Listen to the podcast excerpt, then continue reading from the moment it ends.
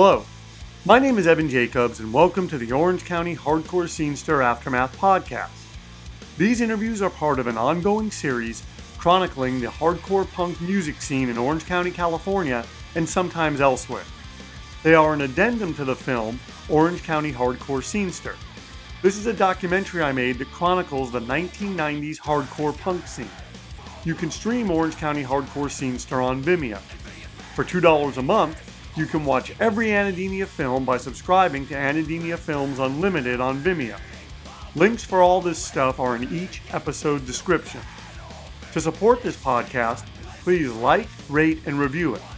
Also, please subscribe to Anademia Films TV on YouTube, where you can view all of these podcasts in their original video form.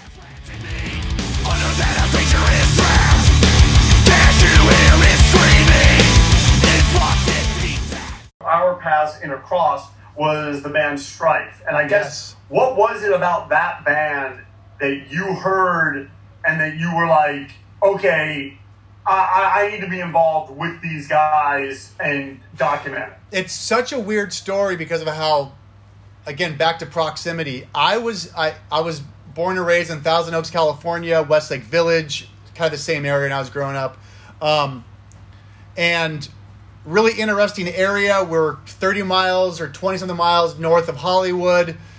Same distance to ventura county. So from ventura county punk rock to you know um, you know oxnard shores and ventura theater to hollywood we're right in the middle. So we, we were there was always this cross section of music and culture and surfing and skating. All, all, all of that was was was always there. Um, but in the in the mid 90s before the internet you know you were still hearing about bands somebody would say something right? Have you heard this band right? They might have a demo tape right? That was that was how we i mean I, and i still everything i'm doing on social media now is based on i'm just recreating every single one of those cultural tropes from back then. I'm just now applying to social media today. And so i feel like i'm still at the demo tape stage of my new career and even what i'm doing right now but all, all that to say I started hearing about this band called Strife. And so I would drive to whatever local st- uh, record store I could find. And you would ask, hey, do you have a band called Strife? And no, no, no. And then months went on. I would ask people, Strife, you hear about the band? Oh, I heard about Strife. Yeah, I heard, you know, I think they're from Thousand Oaks. I'm like, oh my gosh, I, I'm, what? Anyway, so at that time, I'm working with Pennywise. I'm working with Blink 182, and, uh, or maybe just Pennywise, not Blink yet. And one night I was at Kinko's in Agoura and making copies, I think, of God Money, the script, right? And Sid, the drummer, worked at that Kinko's. And I was there at like midnight and he walked up to help fix something and he, you know, I think I may even had a Pennywise windbreaker on or something. And I remember it. right, right. And he's like, um, "Are you into like you know you into punk?" I'm like, "Yeah." And he's like, uh, and I think I said, "Yeah, I work with Pennywise." Somebody's like, "Oh," it's like you should come see my band Strife. And I was like, "Dude, I've been trying to find your band. Like what?" And he's like, "Hey, tomorrow night we're playing at the Glass House in Pomona. Yeah, shout out. Was it the Glass House or the Ice House? Sorry, Ice House. Does that make more sense?" Yes, because my band Collateral Damage was supposed to play. Popeye, of course, showed up late, and we didn't play. You were there with, I want to say Dan Snow was there. And Ken Uh, Daurio. Even there, too. Right. So now you've got Dan Snow, you got Ken Dar, you got Ken Daurio who goes on to write Despicable Me and creator of Right. the of the Minions. I mean, like it's just it's nuts, right? You know. And but he said to me, because you should come see my band. I was like, oh, I'm super excited. I'm like, you know, like I can can I come and film? He's like, yeah, you should, I'd love that. And um, I said, how are you guys live? He goes, you will never see a more intense band than us live. And I was like, come on, dude. I was like, come on, like, I'm kind of the guy. I work with all the cool bands. Like, I'm pretty sure. And and, and I'll never forget Sid going, just come and watch. And I think Ignite was on that night. It was Yep. Ignite, Strife. I forget who else. Um, Yeah. and so we get to the ice house, and all of a sudden, this is my first hardcore punk show. I was with Pennywise and Guttermouth and uh, those, and NOFX and Offspring. They were all playing thousand to three thousand person venues. They were going from the van to the nice tour bus. So I, even though I was with the punk scene, I had yet to be in at a at a hardcore punk show. Well, when you and I first started hanging out, remember my reaction every time you would take me to one of your shows, I'd be like, "Oh my gosh, there's so Yeah. many people here!" Yes. I was used to 300 people, Right. Where you, it was like 3,000. and and the ice house was there was a ska band that night too there was a ska band that night I'll, ne- Really? I'll never forget because there was a ska band that night i never seen people have so much fun dancing and they were just skanking away and i was like what is going on here and then strife came on and i was on the side dan was on the side and i think ken was back behind the drums and we're all just we hit record on our cameras and then just that woo, woo, the feedback's going. I'm watching Rick. Rick's oh, he's starting to move like a snake. He's getting all, and I'm kind of watching, and the crowd's doing this thing, and all of a sudden, bump, bump, bump, bump, bump, bump, bump, and they jumped up in the air higher than any band I had ever seen. And I'll never forget, I had my camera, and I just put my camera down, and I looked at Dan, I looked at Ken, and we all looked at each other like, what is going on? and I think that was a, that just changed everything for me because there was a new embodiment of punk because I had seen punk bands and they would maybe do one jump and they get the photo and that would be the album cover or the cover of the zine, right?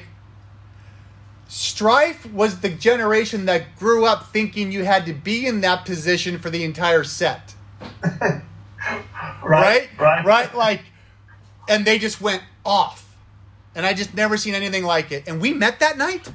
Uh, no, we did not meet that night. Remember, we met in Gary Daniels' garage. That's right. When you were coming to discuss Ides of March, and That's Dolby right. brought us, and That's we right. spoke, and then you guys shot an Ides of March sales thing, and then I happened to be there, and then That's right. That's right. That's right. But you were but you were probably at that show. Oh yeah, well I was because my band, my band, I was in this band Collateral Damage. We were supposed to play. Popeye got lost. He'd been to the Ice House eighty times. He gets lost that night getting to the Ice House, and so we ended up not not playing. But Oh, um, my goodness. you also, I want to say, you worked with um, Which, which actually, which, which, which, by the way, and so after I saw Strife, I put this video together. I showed Fletcher from Pennywise, and he was kind of tripping. And and I begged, and this was probably the first time I'd ever done this at this at that point in my career, which then kind of became the thing I just did for a living.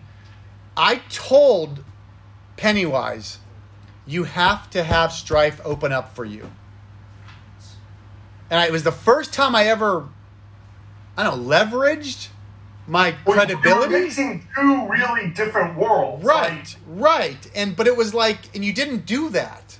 Well, yeah, that wouldn't be that uncommon today, but No. back then that was like, like Right. it was, you know. And they, and he, I begged and I begged and I, and I'm, when I'm talking begging, I'm like in their face saying, "Please put him on, put him on, put him on," and they put him, and they opened up for Pennywise at the Ventura, uh, no, the Ventura County, like field, not, not the Ventura Theater, but some big event out, kind of tent outdoor Ventura thing, and you don't want to open up for a Pennywise crowd, right? And and I would argue that was probably Strife's biggest show to date. I mean, they probably maybe played some weird hardcore show festival in Europe, maybe, but this was like in American soil near their hometown, and they're in front of three, four thousand people, and they Well, took. what's interesting is you were working with Strife, and then for a little bit, Mike Hartsfield joined the band on bass. Yep. And then he's and then he left.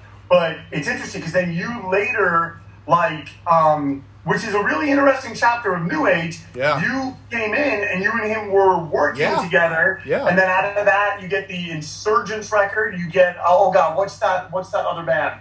There's the other band with Ray, um, Ray Blanco, a veil, a veil, no, not a veil, uh, uh, Countervail counterveil. Yes, and and just and but I'm saying like out of that Aaron Bruno emerges. Yep. Then becomes so. My my question is then. Like, now it's I always yeah, it's AWOL Nation. It, it's from New Age. It's from Mike Hartsfield to Darren Doane to let's resurrect this New Age Records thing, and let's Yep. sign some new bands. Insurgents, Aaron Bruno, who becomes AWOL Nation, you know, and you know, it you know, it's kind of changes the whole landscape of sounds and production and, and all that stuff. Like, yeah, it, it all came from that.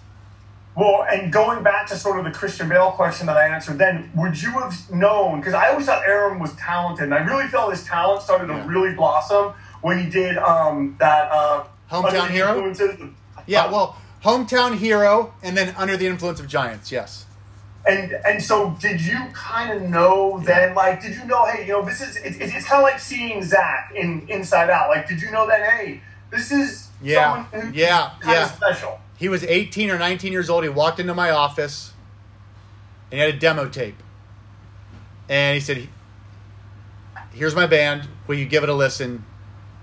I put it in, listened to it. I was like, I think this is really good. But I was looking at Aaron and he just looked, I just, yeah, he just, it was like, wow, this, this kid, he was a kid then, is something really, really special.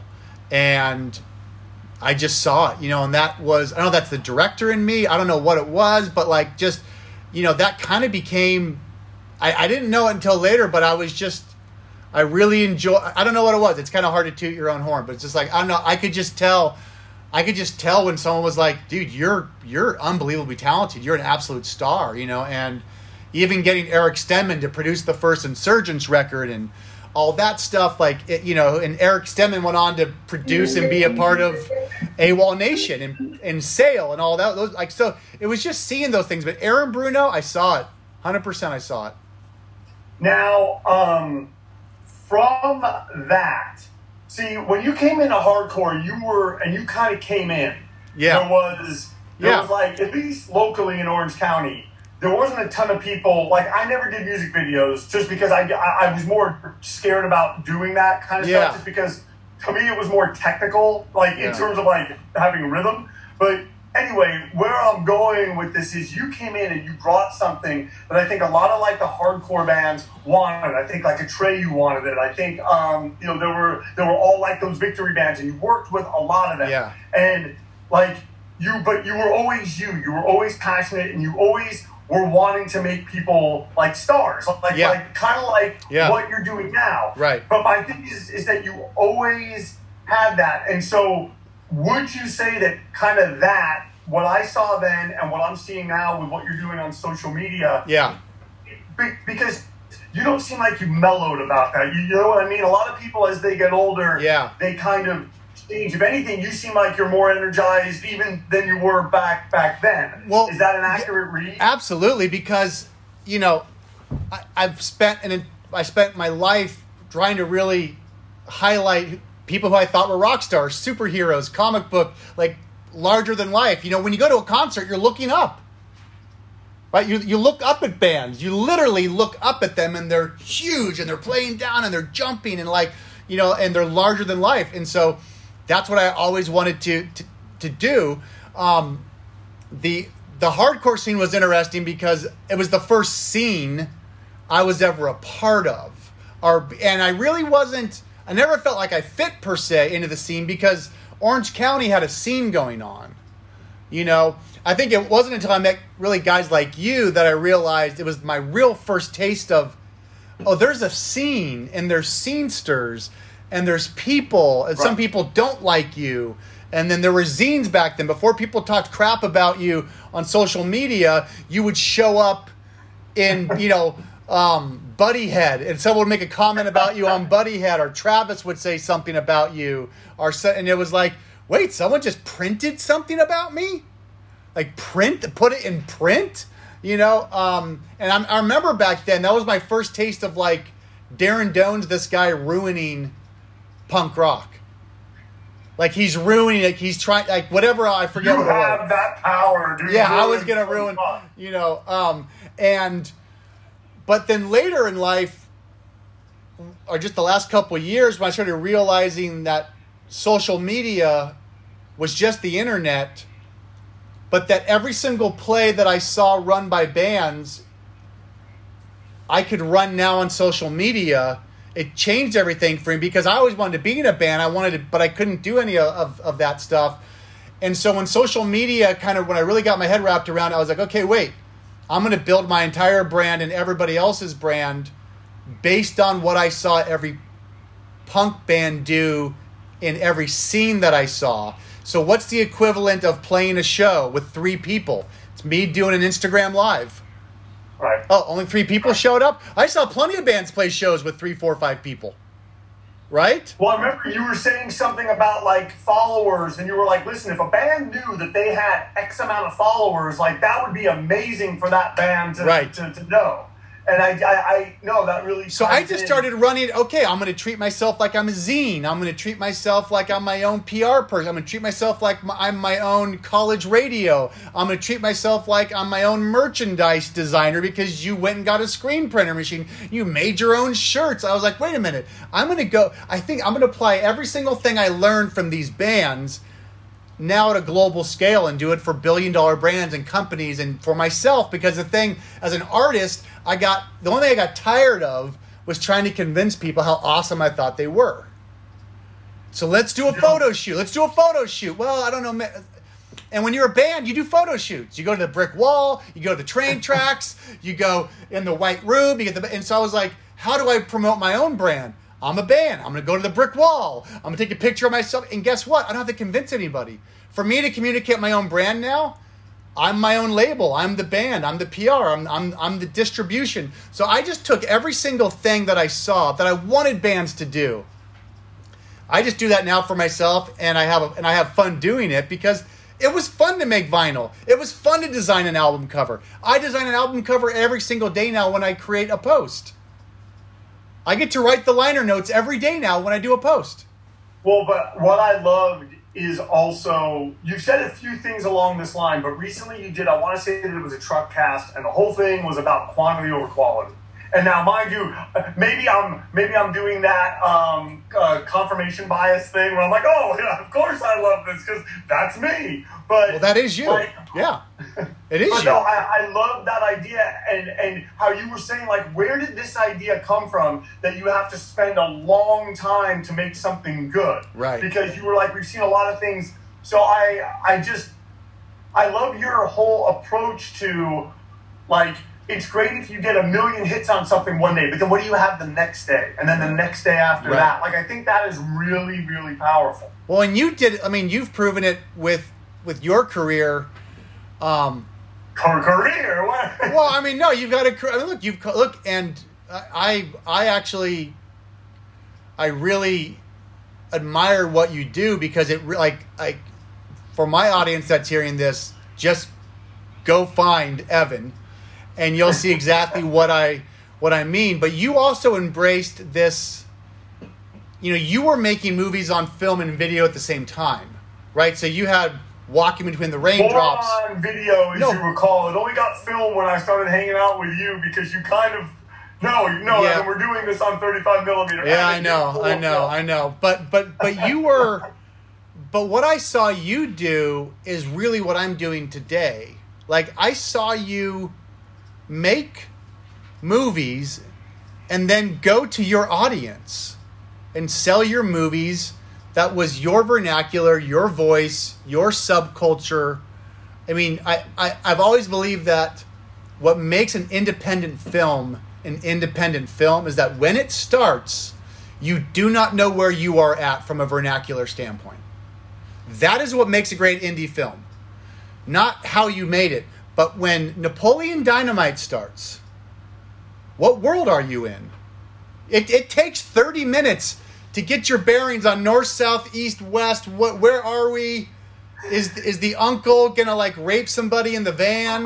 Like you don't know. I mean, I I don't think people understand what indie films were back in the day. You were waiting for like, you know, Napoleon to literally like all of a sudden kill somebody, and that would be the twist, right? Like there were no rules, and you would you just didn't know. And so whether you're watching Waiting for Guffman or whether you're watching a Jim Jarmusch movie, you you have to listen to how they talk, and you have to really focus. That's Tarantino, what is the dialogue? Where do they live? What are the rules? What can you do here? When you call the wolf, who's the wolf? What does he do? He cleans things up. What is it? Like all these things, you don't do that with an Oliver Stone film, right? But that's a whole other vernacular. I mean, because I know you're a big Oliver Stone guy. Right, You but it's not like, indie. But it's not. I know where I'm at.